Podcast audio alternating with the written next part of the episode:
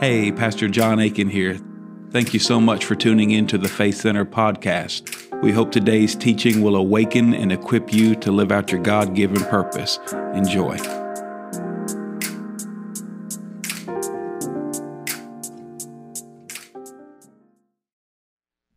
So if you have your Bible, open up to Romans chapter 1.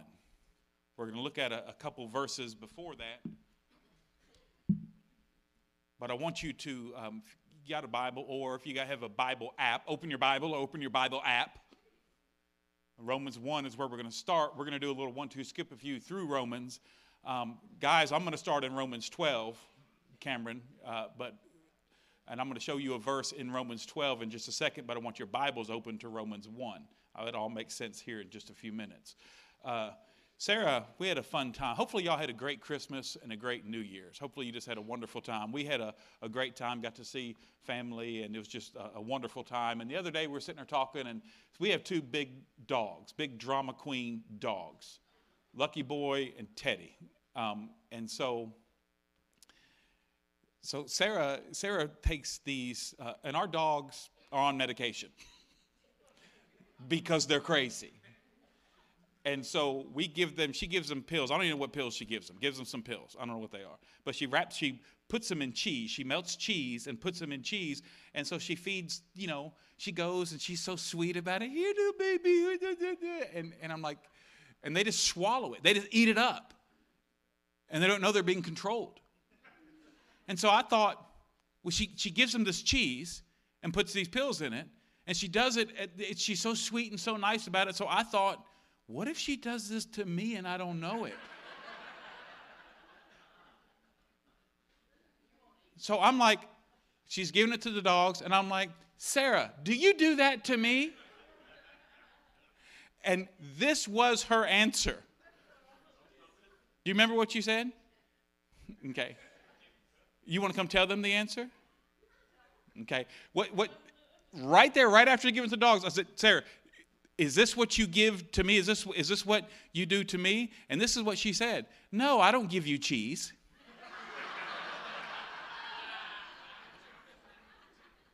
This ain't nothing about the pills. Because that's what she does. She'll make food and do stuff and we have family coming over today for lunch with Sarah's favorite mashed potatoes. There's probably something in it. You're going to have a happy day. It's going to be really good, who's ever coming over. So praise the Lord. And then she also does this. She buys me this stuff like, these pills like, vitamins. And, yeah, and she gives me these focus pills. It's supposed to help your focus, these focus pills. I just keep forgetting to take them. But anyways. But, yeah, not working. I just can't remember to take them. So praise the Lord.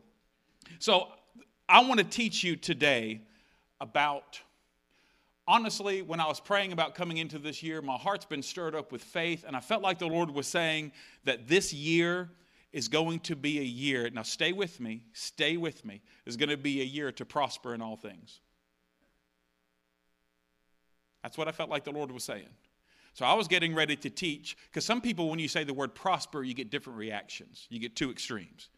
You got people who sometimes you say prosper and they think, woo, prosper and prosperity, praise the Lord, and all that. You got others, ooh, it's not good to prosper. No. And you got two different extremes. And I think those extremes help to create confusion about what the biblical definition is and what the biblical word for prosper is. So I wanted to kind of redefine that and bring that into truth and bring that into balance so that you could understand what it's like for you and I to partner with God into his plan to prosper us in all things. Doesn't mean we won't have battles. Doesn't mean we won't have persecution. Doesn't mean we won't go through some seasons and valleys of suffering and difficulty when we don't understand exactly what's happening. But he brings us through to prosper us.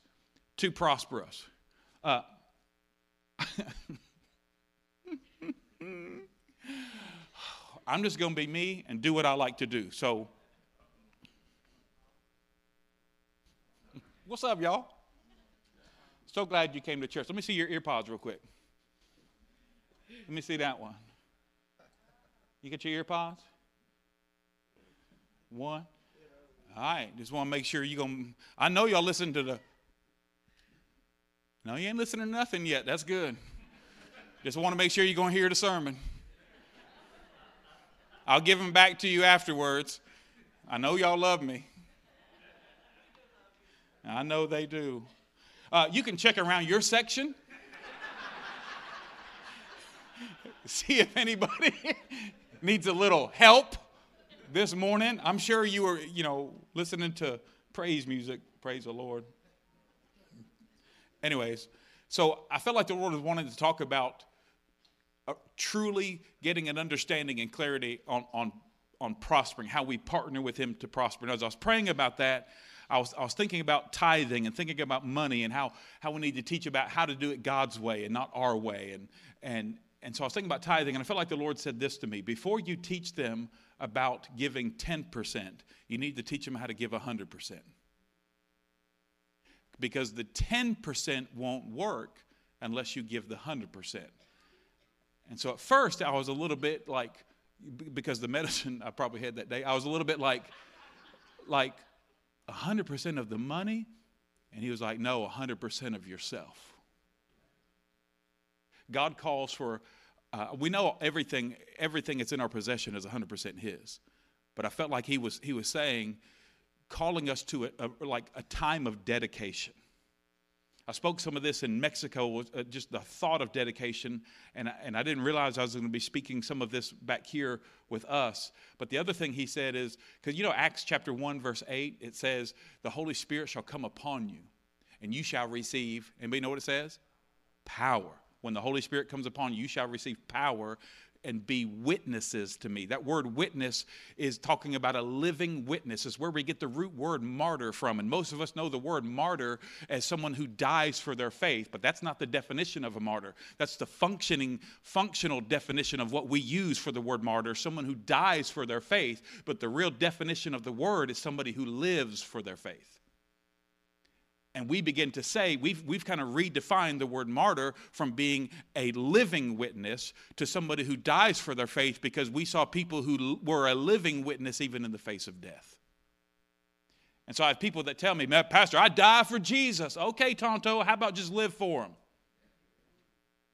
How about just live for Him? And so I felt like God was saying, before they can be a living witness, you need to teach them how to be a living sacrifice. So some point in this year, I believe the Lord's going to lead us into teaching about how to prosper in all areas of our life. Every area and dimension of your life, the Lord wants to bring increase and maturity in. But before that can happen, we need to know how to present ourselves to God. You need to know how to present yourself to God. And there was two questions that I had thought of before we even jump into this, and I thought like the Lord really wanted me to ask you this. It might be a little cheesy, but I really felt like He interrupted me and wanted me to ask you this. I hope I can remember the questions rightly. Is number one, do you think, and would you agree, that as pastor coming here to teach every Sunday morning, would you agree that it would be good and it would be right, and you would have an expectation as your pastor, me coming up here to teach on Sunday mornings, that through the week that I would study and take notes in order to prepare to teach a sermon on Sunday morning? Would you have that kind of level of expectation for me? And if you found that I wasn't doing that, and the sermons were kind of like just not good at, and don't say nothing. Just hypothetically, the sermons were not good. And there was no faith and no feeding. And you're like, I don't think Pastor's studying. I don't think Pastor's praying. I don't think Pastor's taking notes. I don't think he's getting in the Word to prepare for the sermon. That would probably change some of you of where you go to church. Well, don't you think in the same way that there should be an expectation for you to take notes and study in the middle of the sermon? So that you can go live a sermon afterwards. I promise you this, the sermons will get better when you get more dedicated. I've had people come to me, Pastor, man, you've been, the last few weeks or whatever, you've been teaching so good. It's so, man, it's changed me so good. And I always know this is because I'm doing the same thing I've always done. So I know it's like they've had time with the Lord. That they actually think my sermons have gotten better. And what's gotten better is their faith to be able to hear and apply the living Word of God. And so with this in mind, I want to talk to you today about presenting yourself to God. So your Bible should be open to Romans 1. We're going to get there in just a second. But guys, pull up in the Amplified Version, Romans 12. And I want us to look at this. It's a verse we all know very well, but I want us to look at this verse. Therefore, everybody say therefore. We're going to talk about what the therefore is for. But I urge you, brothers and sisters, by the mercy of God, to present your bodies, dedicating all of yourselves, set apart as a living sacrifice, holy and well-pleasing to God, which is your rational, logical, intelligent act of worship. There's a whole lot more we're going to get into in the next few weeks. But one of the things I want us to get hold of is I feel like this is something that we need to press into right now. 100% all in. Whether you're a teenager, whether you're an adult, whether you've done this 100 times before or you've never dedicated yourself to the Lord.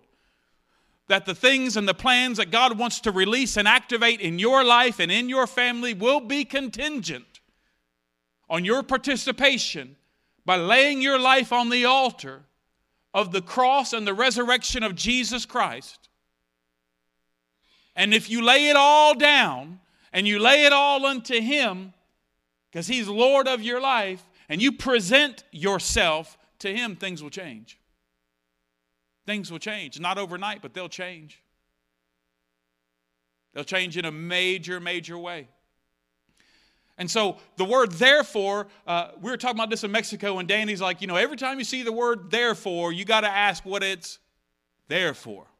And so there's a whole lot of stuff that we don't have time to go through the whole book of Romans, but I feel like it'd be cool to start in Romans chapter 1 and do a quick 1-2 skip a few to find out what the therefore is there for. So in Romans chapter 1, if you have your Bible there, look at it. Romans chapter 1, this is Paul starting this letter to the book of Romans, which is actually going to land us in Romans chapter 12, for today. But look at this. It says, Paul, a bondservant of Jesus Christ, called to be an apostle, separated to the gospel of God, which He promised before through His prophets in the Holy Scriptures, concerning His Son, Jesus Christ, our Lord, who was born of the seed of David according to the flesh, and declared to be the Son of God with power according to the Spirit of holiness by the resurrection from the dead. Through Him, somebody say through Him, we have received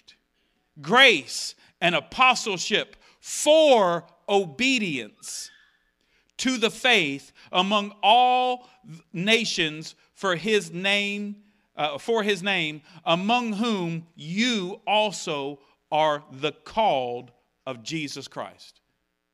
So he starts this letter. We're going to land over in Romans chapter 12 and talk about being a living sacrifice. But he starts this letter talking about Him. He starts with Him. Because here's the thing. Everything in the kingdom of God, it starts with you. What are you going to do with Jesus? So, it originally starts with Him, but your partnership in it starts with you. Your part in it starts with you. Your place in God and what God will accomplish through your life. There's a starting point that you have to say, like he comes in, he says, Paul. And so there's a time that you have to insert your name in it. Maybe people treated you wrong. Maybe people hurt you. Or maybe your parents did this, or whatever happened. There's a time where you're no longer in the backseat driving the car of life, being driven around by others. But there's a time that you now are in the front seat. And you get to make decisions. You get to make decisions. And Paul is writing this. When I see this, Paul, a bondservant of Jesus Christ. That is by choice. That tells me Paul made a choice. And this church is filled with people who one time in your life, you made a choice. And you said, I'm not going to keep doing what I've always done. I'm not going to keep serving myself. I'm not going to keep running in sin. I'm not going to keep doing that nonsense. That you made a choice to say, Jesus is Lord, and I'm going to serve Him. And right now you're in this room because you made a choice. And you would say of your life, whatever your name is, Paul, John, a bondservant of Jesus Christ. You know who you are. You know who you are. That's who's writing this to us. He's writing from a place of someone who's already presented himself to the Lord. I'm a bondservant of Jesus Christ. I love what he says here, separated to the gospel. When you study out that phrase in the Greek, that phrasing separated to speaks about this process of a boundary line, like a distinct and specific boundary line, like a clear picture of a before and an after. There is a territory. There is a boundary. There is a difference. There is a difference from then to now. And Paul is saying, I was separated from. Sarah talked about this last night. She got her preach on last night. It was an amazing time in the worship night that we had. And Caitlin and JP did a great job, and God just showed up, and it was a really cool time last night. But as Sarah was speaking, I was thinking about this, and there's a separate, Paul said, I'm separated to. See, sometimes we focus on what we were separated from, but you need to focus on what you're separated to. And so in this phrase in Greek where it talks about being separated to the gospel, it is including the knowledge of you are separated from something, but the emphasis is not on what you are separated from, the emphasis on what you are separated to. And that's the danger when people get separated from a life of sin or a life of whatever, and they end up talking about, well, Jesus saved me from this, and they keep talking about that, which it's okay and right to talk about what Jesus saved you from. But the main part of the story is what He saved you for, what He saved you to. Because when you understand what He saved you to and what He saved you for, you'll never go back to your from. And so some of you, what you need today in a dedication unto the Lord, to dedicate yourself this year unto the Lord, is to have a clear boundary line to say, I know what I'm from, but Lord, I need to know what I'm for. And I've been separated unto the gospel. This is incredible. Gosh, I wish I had. This is incredible. Because as he goes on here, he talks about this whole concept of being separated. Sarah last night talked about being transferred from the kingdom or powers of darkness to the kingdom of God. And there's that separation. Separated unto the Lord. And dedication and presenting yourself is all about being 100% of separated from and separated to. To have a clear, distinct vision of that is who I was and that is what I did, but that is not who I am and it's not what I do. If you are currently doing in Jesus the things that He saved you from, then you don't have a revelation of what He saved you for. Because we all get tempted. Every one of us is going to get tempted. The temptation is not the problem. But what we need is a revelation and a vision and an understanding and a boldness and an authority from the anointing of God when the temptation shows up to say, I ain't falling for that. No. You can go on somewhere with that. Satan, you get behind me. Because I know what I'm separated to. And he walks this thing out through this scripture when you look at it. And this is how he starts. This is the start to get to Romans 12. So you want to know what the therefore is there for? You got to go back to Romans 1 and see who's writing this and what is he writing from. Because he understands that he's a part of this gospel. In other places he calls it my gospel. Because he had such partnership and such ownership of it. He said in different times, this is my gospel. I'm a bondservant of Jesus Christ. And it's by choice. It's by choice. Faith is always a choice. Obedience is always a choice. And anytime you feel like, I don't have a choice, I just got to sin, that's a lie. You have a choice. And Paul is writing this, and look at what he says, separated to the gospel of God, verse 2. He says, which he promised, so the gospel is what he promised, watch this, through the prophets and the Holy Scriptures. Why do we call our Bible the Holy Bible? Because it's holy. It's the Holy Scriptures that God, through his prophets, used to present to us the gospel and his promises. The good news. Gospel is good news. And that's a very elementary way to say the definition of it's great news. It's the news of the King opening up his kingdom to us so we could be adopted into the family of heaven and be redeemed and be reborn and be used for the glory of God. And the reality is, when he's saying this, that he's saying, I'm a bondservant. He's saying, I'm separated from some stuff, but I'm separated to the gospel. And the gospel that I'm separated to, the gospel that I'm standing in, first was presented to me through the holy prophets and the holy scriptures by the promise of God.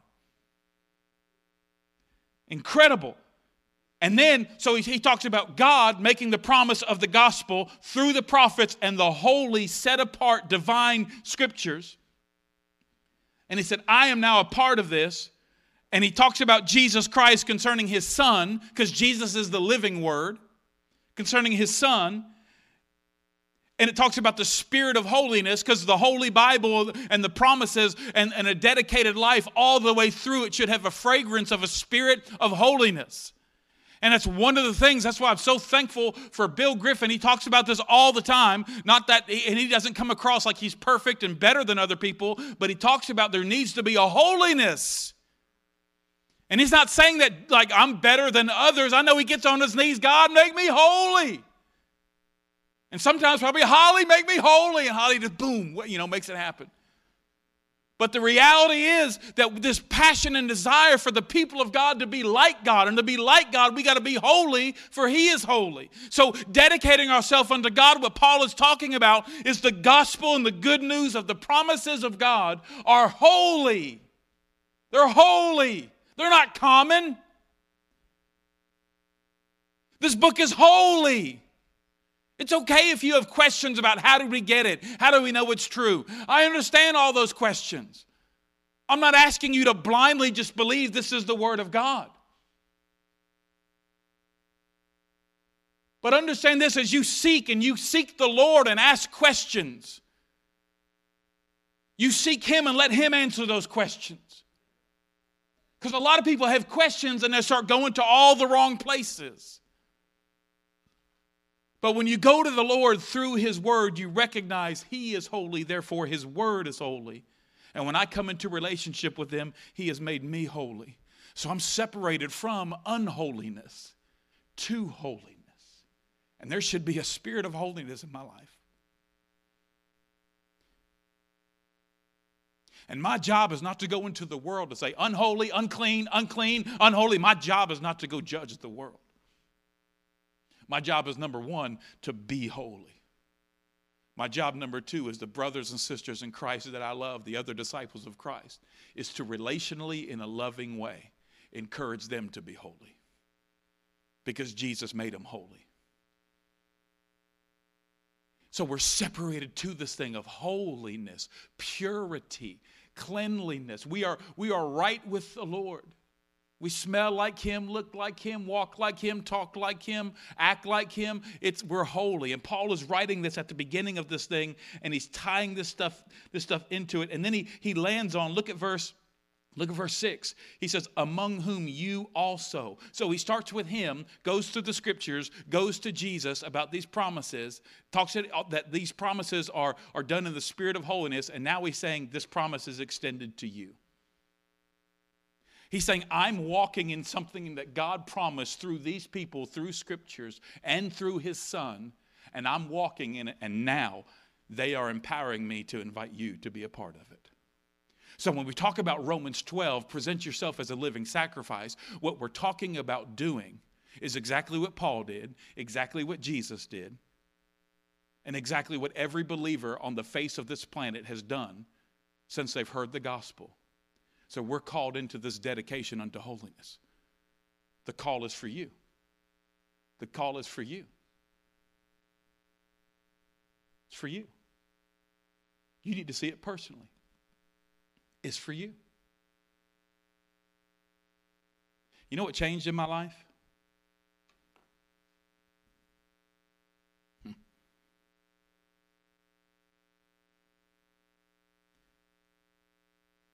I took sin personal. I took the invitation to join some stuff. Have y'all ever had an invitation to join in sin?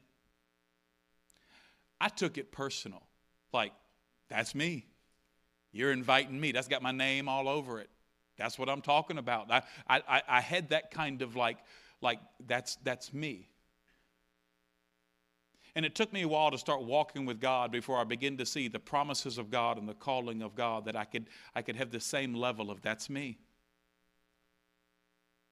So all I did was become as dedicated to the gospel and to Him as I was to sin.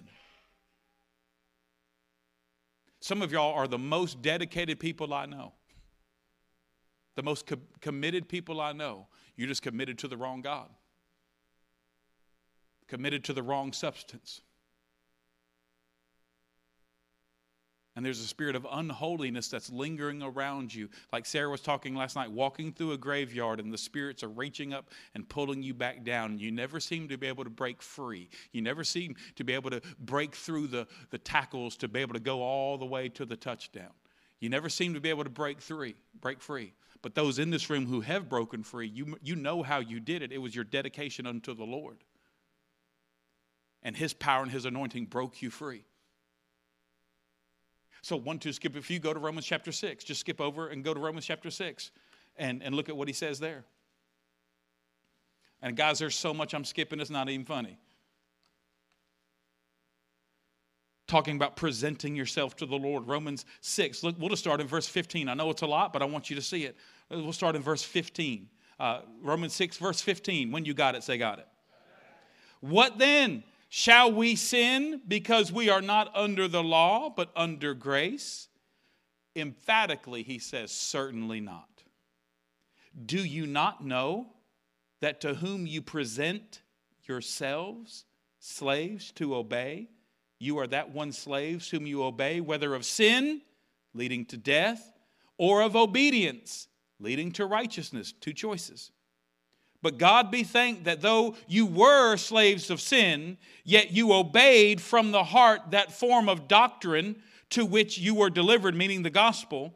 And having been set free from sin, you became slaves of righteousness. So I speak to you in human terms because of the weakness of your flesh or of your body. For just as you presented, look at that, just as you presented in your past your members as slaves to unrighteousness or uncleanliness, unholiness is what it means, and of lawlessness leading to more lawlessness. So now, everybody say now, present your members as slaves of righteousness for holiness. Now. There's a then, there's a now. I've been separated from my sin and from my past and from my unholy life to the gospel of God. And there's a purpose for it. God is not just making me clean to set me on a shelf. God is making me clean to send me back into unclean places and represent how clean the Lord is. God is bringing light into me to send me back into dark places so that the people who are sitting in darkness will see a great light. God wants to clean me so He can use me, not so He can love me. He loved me when I was a mess. He loved me in my sin. The issue is not, does God love me? The issue is, do I love God? Will I love God enough to dedicate my life to Him, present myself before Him so that God can use me? Because there is no greater call. All this young generation, I hear different people talking about they want to make a difference. There is no greater movement. There is no greater call than the Great Commission of Christ.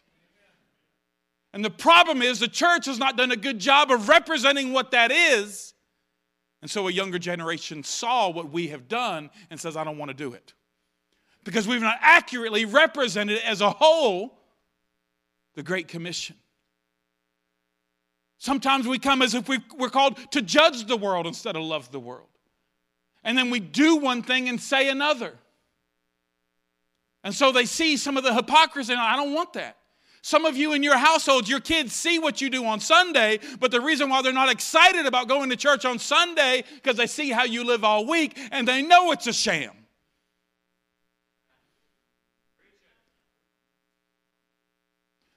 But that's a lie, because it's not a sham, because you did believe the Lord.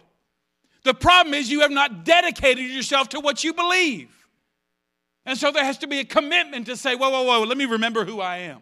Because my pain and my circumstances and my pressure and whatever is happening to make me forget who I am. Whoa, whoa, whoa, whoa. I was that. I was sin. I was shame. I was an addict. I was that. I was unfruitful. I was unfaithful. But that's not who I am. I am a new creation in Christ. I am a bondservant of the Lord. And I repent and I dedicate myself unto the Lord, not so he will love me because he already loves me, but so he can clean my life and use me for his glory. So how do I do it? Real simple. Who do I present myself to? Who do I present myself to? So being dedicated is presenting yourself unto the Lord. One, two, skip a few. Look at Romans 11.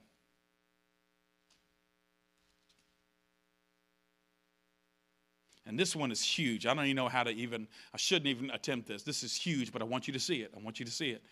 Romans 11, Paul's talking about the nation of Israel. He's talking about the Hebrew people, the Jewish people, the Israelites, the people that God chose. Because remember the Holy Scriptures we talked about, that God gave his promises through the Holy Scriptures. So God chose a person to choose a people and to use those people to make his promises known to all people. But the people that God made the promises, he was trying to make the promises through these people, not just to these people, the Israelites, the chosen people of God. He was trying to make his promises not only to them, but through them. But they begin to think as in mass quantities, they begin to think, oh, God, we're better than everybody else. God chose us. We're the people of God. Y'all aren't.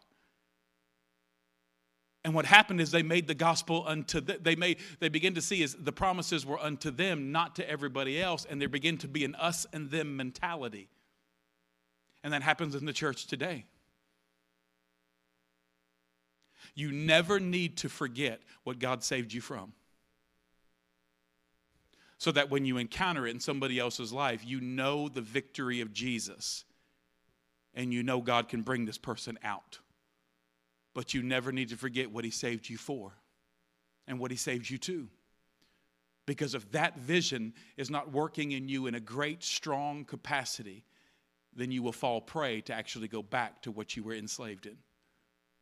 And so the Israelites, this whole thing is about God explaining in his wisdom how he used them. He wanted to use them to reach all people. And just look at what he says in verse, starting at, just for sake of time, starting at verse 28. Romans 11, starting in 28. Concerning the gospel, so now we're still talking about the gospel, separated unto the gospel. So now concerning the gospel, the good news, they, meaning the Israelites, are enemies of the gospel for your sake, meaning for Gentiles, those who are not born from a physical bloodline of Jewish or Hebrew descent. So they are enemies for your sake, but concerning election, they are beloved for the sake of your fathers. I'm going to explain this in a second. For the gifts and calling of God are irrevocable. Man, what a powerful verse. For as you were once disobedient to God, yet have now obtained mercy through their disobedience, even so these have also now been disobedient, that they, through the mercy shown you, they also may obtain mercy. Oh, this is incredible. For God has committed them all to disobedience, that he might have mercy on all. Notice this: mercy, mercy, mercy, mercy, mercy. Oh, the depth and the riches, both of the wisdom and knowledge of God. How unsearchable are his judgments and ways past finding out. For who has known the mind of the Lord? Or who has become his counselor? Or who has first given to him as it shall be repaid to him? And look, oh, it lands right here. For of him and through him and to him are all things. To whom be glory forever and ever. So what he's saying here, Paul's talking about this whole thing of I'm a bondservant separated to Christ and the promise of, or separated to the gospel. And this gospel was promised through the prophets of God and the Holy Scriptures of God, which then Jesus, the Son of God, walked in. And now I am an apostle to that, and I'm coming to say you can come have a part in it. That's the process. And then he goes through the whole rest of the book talking about all kinds of amazing stuff. Y'all who went through Jamie Futro's class about Romans, you know what I'm talking about. It's an amazing book that has so much revelation in it. So we're 1-2 skip of you going through this. And now he's talking about the people that God used to write the scriptures, the Israelites. And what he's saying is they were disobedient.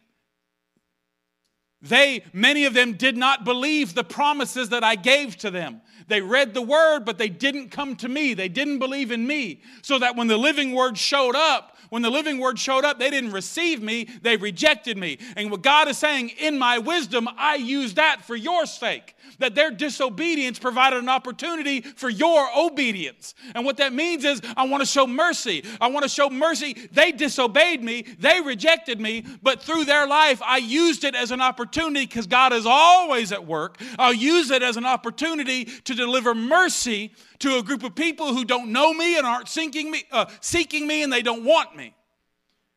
And that mercy's given to you and I. And we come into relationship with Christ, and now we can say, John, a bondservant of Jesus Christ, separated to the gospel of God. Now, if I said that to a Jewish person, wait a minute. How? You're not Jewish. You're not Hebrew. You're not a son or daughter of Abraham. That promise is not unto you. And that's where they would be mistaken because they made it about them. Anytime we make it about us, we're mistaken. And so the reality is, what he's saying here is they were disobedient so I could give you mercy. And I worked mercy in that. And when you come into obedience, I want to use your life to present my gospel back to the people who presented it to you. And they're going to get a second chance. The true second chance is for the Jew. The greatest privilege you will ever have in your life is leading a Jewish person to their Messiah named Jesus. But what's happened is the church has totally messed up the gospel. We make it about us and not about him. We make an American Jesus, make it about our churches and our denominations and not about him. And so we go back and present a gospel to the Jewish people, and they're over here knowing the roots of Abraham and all and saying, that ain't the Messiah I know. That's the American gospel. I don't want that. And so when we dedicate ourselves to the Lord, we come and what we have the ability to do is let the Lord teach us and let the Lord grow us because his word is so precious to us. It's holy to us. His word is holy to us. I can tell you right now, in a way you may not like it and you might go to another church, but listen to me right now. I can tell you how important God's word is to you. Now you can tell me all you want. You can say, Pastor John, I love the word. I believe the word is the word of God. I love the word. I believe the word. You can tell me that all you want, but the thing that tells me what you really believe about the word of God and what you really, what your relationship is really and truly to the word of God is how much meaningful time have you spent in it this week? That's it. And I know that's going to make some of y'all mad, but that's what I challenge myself with. Because I know enough scriptures, I could coast this thing.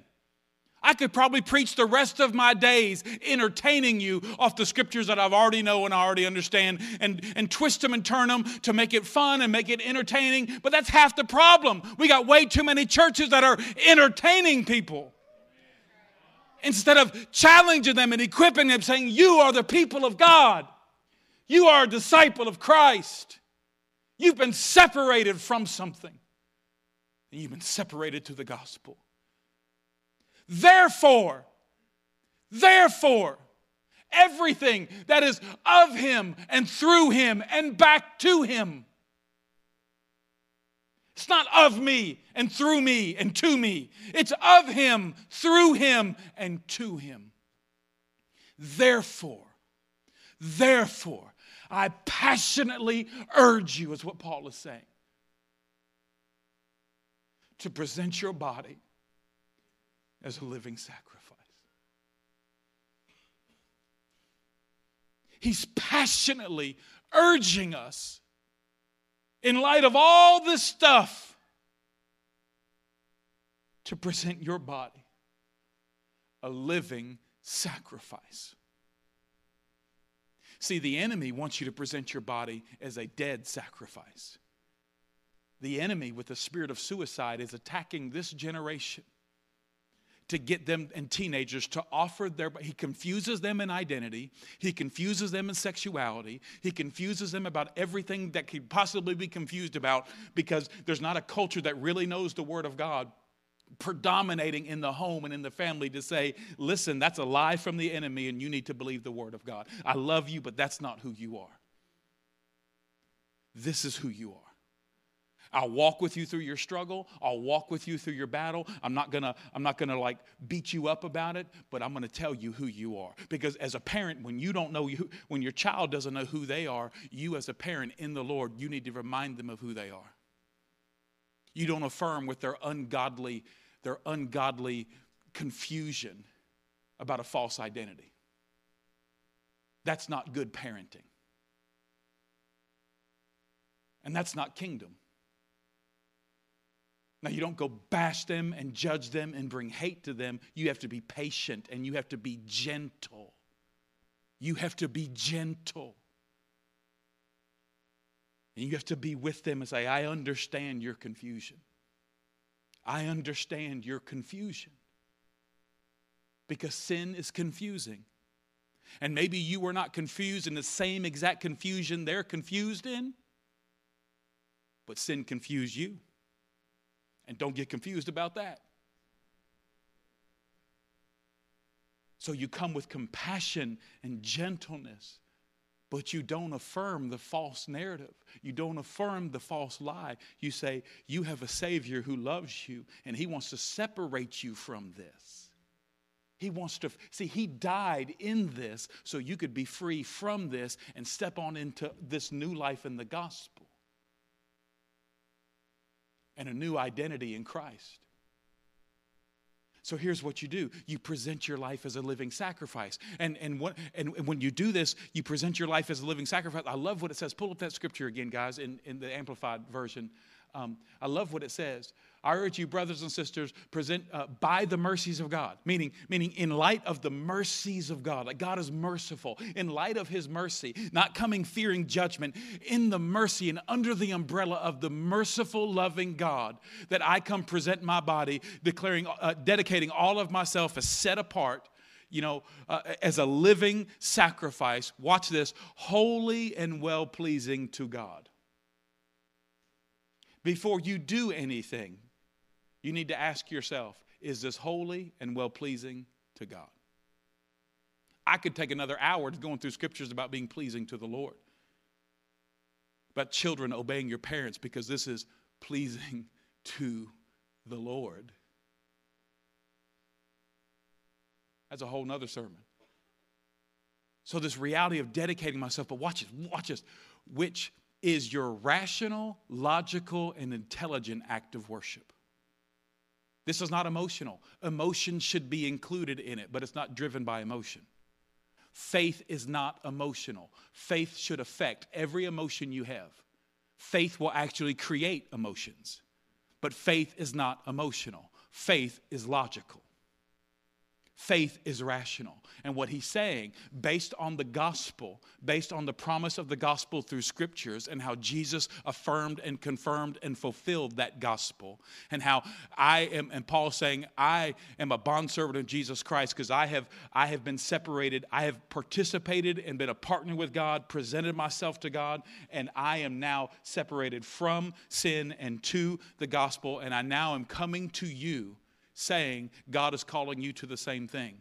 Everything is of him, from him, or through him and to him. And so what he's saying is, now I'm calling you, and I passionately urge you with everything in me. It's hard to emphasize the passion that one simple phrase says, the passion that's in there. I passionately urge you to dedicate yourself. Because if you don't, we have an enemy and a spirit of darkness that is inviting teenagers through all kinds of stuff, inviting people, not just teenagers, but inviting every generation to an altar of a dead sacrifice, which usually works itself out in either a suicide. Lay your life on an altar, and maybe your memory might mean something. But the Holy Spirit leads you to a spirit of being crucified with Christ, which is the antidote from the spirit of suicide. Because a spirit of death and a spirit of suicide will come in, will lie to you about your identity, confuse you about who you are and what your calling is, make you feel so low and so belittled. And once you try all the falseness that he offers you, it's going to be even a deeper, just like we presented our members to unrighteousness, to even more lawlessness and unrighteousness. A spirit will lead you in deception to where he lies to you about who you are, and then has you try all these different things to try to find yourself, and at the end of that whole story, you end up more empty than you were at the beginning. Because everything you thought was going to save you doesn't save you, because it's not your Savior.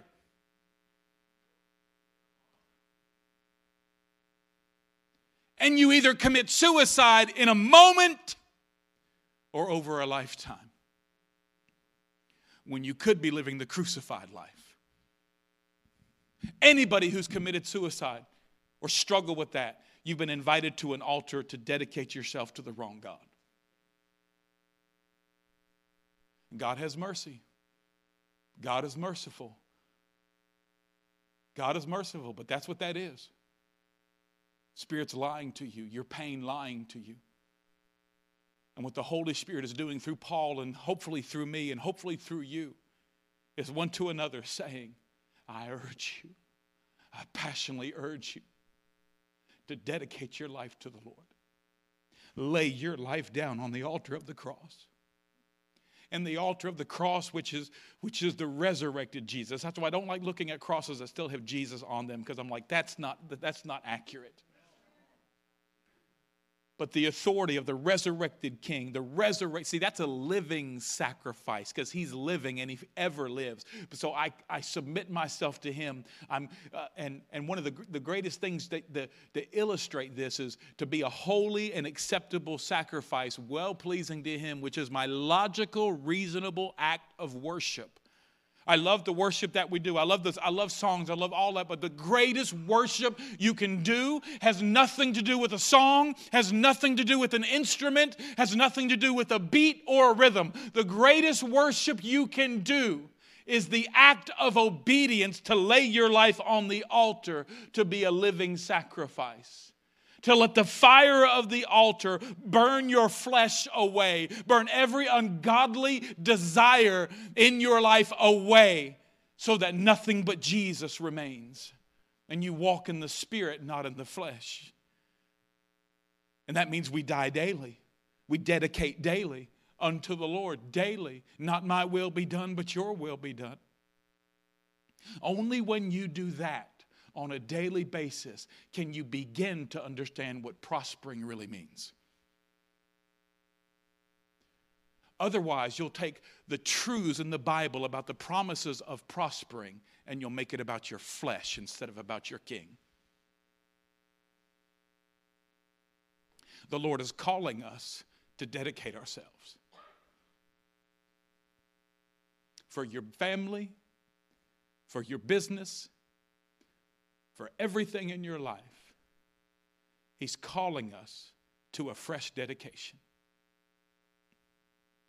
And one of the greatest pictures of this is Galatians 2:20. Pull that scripture up, and worship team, come on up. I say this every day of my life. I pray this every day of my life. This is what it means to live to present yourself. This is what it means when you have a choice, you have a temptation, and your flesh is wanting to do this, but you know that that's not God's will for you, so you need to dedicate to another thing. You need to submit to another thing. You need to choose a holy way. You need to choose a different thing to do instead of being a prisoner to that sin and to that shame. You need to begin to declare this over your life and say, I am crucified with Christ. And I, John Aiken, I no longer live. Christ lives in me. And the life that I now live in this body, I live by faith in the Son of God who loved me and gave himself for me. He didn't give me righteousness. He didn't give me peace. He didn't give me joy. He didn't give me a purpose. He gave me himself. And in him do I have righteousness. In him do I have peace. In him I have joy. And in him I have purpose. But it's him. It's always been him. It's of him, through him, and to him. It's him. It's loving Jesus. It's being one with Jesus. It's Jesus, you're my Lord. Jesus, you're my King. It's Jesus. You can have the world. Just give me Jesus. You can have America. Just give me Jesus. One of the dangers in our time is America and a nation being lifted in idolatry to a place that God never wanted it to be. Give me Jesus. This kind of sermon this year at the beginning of the year will determine which church you need to go to. Because I pray in Jesus' name it's like this all year long.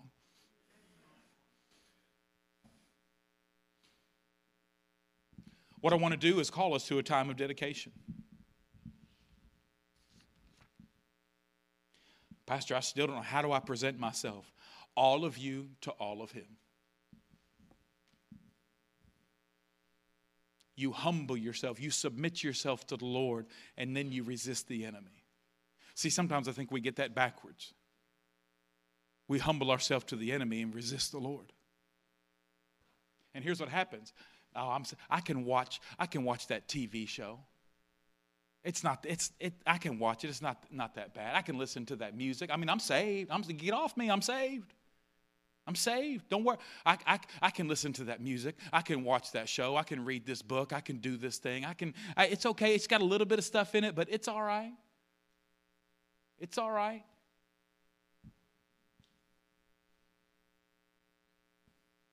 It's all right. I'm saved. Quit judging. Quit.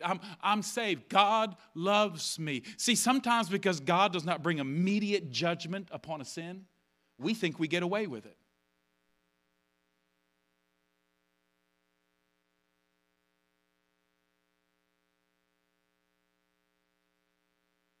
So I'm talking about a time of dedication to get past your comfort zone so that God can use you in such a powerful way that you never thought possible.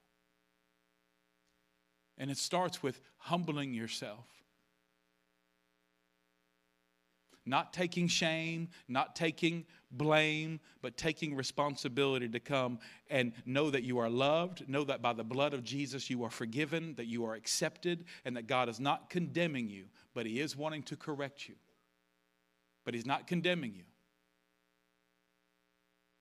It's you coming, knowing that you're coming boldly to the throne of grace to present your life at an altar today and every day. And before I tell you what we're going to do today, here's what I want you to do all week for those who want to. Bishop Larry Jackson taught me a long time ago about Psalm 119. Psalm 119 is written 8 verses at a time. It's a long chapter. But Psalm 119, if you study it in Hebrew and look at it in Hebrew, I say that like I know Hebrew. If y'all would study it in Hebrew like I do. I can't even spell Hebrew. But I know in Hebrew, somebody told me in Hebrew, that there's that 8 verses at a time, 8 verses at a time, there's like stanzas, like a poetic stanza. What happens is every section of verses illustrates and is written through the the letter of the Hebrew alphabet. So when you go through the entire chapter, 8 verses at a time, you've actually gone through the entire Hebrew alphabet. And your Bible originally, the Old Testament, was written in Hebrew. So when you go through Psalm 119, you're going through every letter in the Hebrew alphabet, 8 verses at a time. And this week, what I want you to do, don't be a hero and go read the whole chapter. I want you to read verses 1 through 8 every day. I want you to get at your table with the Lord every day. Today, tomorrow, the next day, all week long, every day, I want you to sit down with the Lord, and I want you to read the first 8 verses of Psalm 119. Then what I want you to do, say, there's more, is Galatians 2:20. And I want you to read that. I want you to get that in your heart. Even for those who think, I know it, I want you to read it every day. And every day when you do this, you come and you freshly dedicate yourself to the Lord. That, Lord, I dedicate my life to you to be a living sacrifice that is holy and acceptable in your sight. See, you may have friends and people that accept your way of living right now, but that doesn't mean God does. You may have friends that accept what you watch on Netflix, but that doesn't mean that's what God does. You may have friends that accept all your posts on Facebook, but that doesn't mean God does.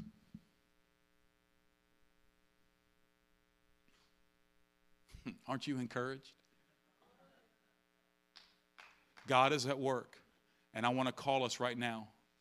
That's what I want you to do all week. I just told you what I want you to do all week, but right now, I just want to check. Is there anybody in this room that up until this point in your life, you've never surrendered your life to the Lord, meaning you've never made a prayerful and verbal confession, a decision, not just an emotion, but a decision where you have said, Jesus, I believe you are Lord, and I believe God has raised you from the dead. And that's what the Bible means to call upon the name of the Lord. That means you're surrendering your life to Jesus. I believe Jesus is Lord and that God raised him from the dead. Still have a lot of other questions, but I believe that. Those two things. See, if you believe that, the Bible says you call upon the name of the Lord. You believe that in your heart. You confess that with your mouth. You shall be saved. That means separated from, to. And just because you're in church doesn't mean you're a Christian. Just like when I go to Chick-fil-A, I'm not a cow or a chicken. So if you're in this room, I'm going to do this a little different than I normally do. So I need you to be courageous and bold because I've done preach long and we still got stuff to do. If you're in this room and you know that's you, I'm asking you to be bold and courageous. If you know that today's a day for the first time that you need to stop running from God, and you need to surrender your life to Jesus to be saved. And you know that's you. I'm not talking to the person that you know you're a Christian, you know you have a relationship with God, you remember giving your life to the Lord, but you've struggled and you want to come back to Him. I'm not talking to you right now. I'm talking to the person that says, I can't believe I'm here today. This is freaking me out. But I do need to give my life to the Lord because I've never done it. If that's you, trust me, even though it's emotionally maybe weird, trust me, if that's you, all I want you to do is agree with God. If it's you, agree with God and just stand to your feet right where you're at. Just stand up right where you're at, if it's you. You don't need to worry about what anybody else thinks. I normally don't do it this way, but if that's you, I just want you to stand to your feet. If you feel like you're about to throw up, I'm probably talking to you. I just want to give a minute. I know it's awkward. I just want to give a minute. I would so love to say, if you think the person sitting next to you is not saved, pinch him in the butt and see what happens. Let him get up. Anybody? Is there anybody here? Okay, that means every one of us knows the Lord. It means every one of us knows the Lord. So now what I want you to do, if you're here and say, Pastor, you've been talking to me, and I need a fresh dedication in my life. You're talking to me. I want you to come stand up front. It's all fun and games, still turns on you. Pastor, you're talking to me. You're talking to me, and I need a fresh dedication to the Lord. I want you to come stand up front.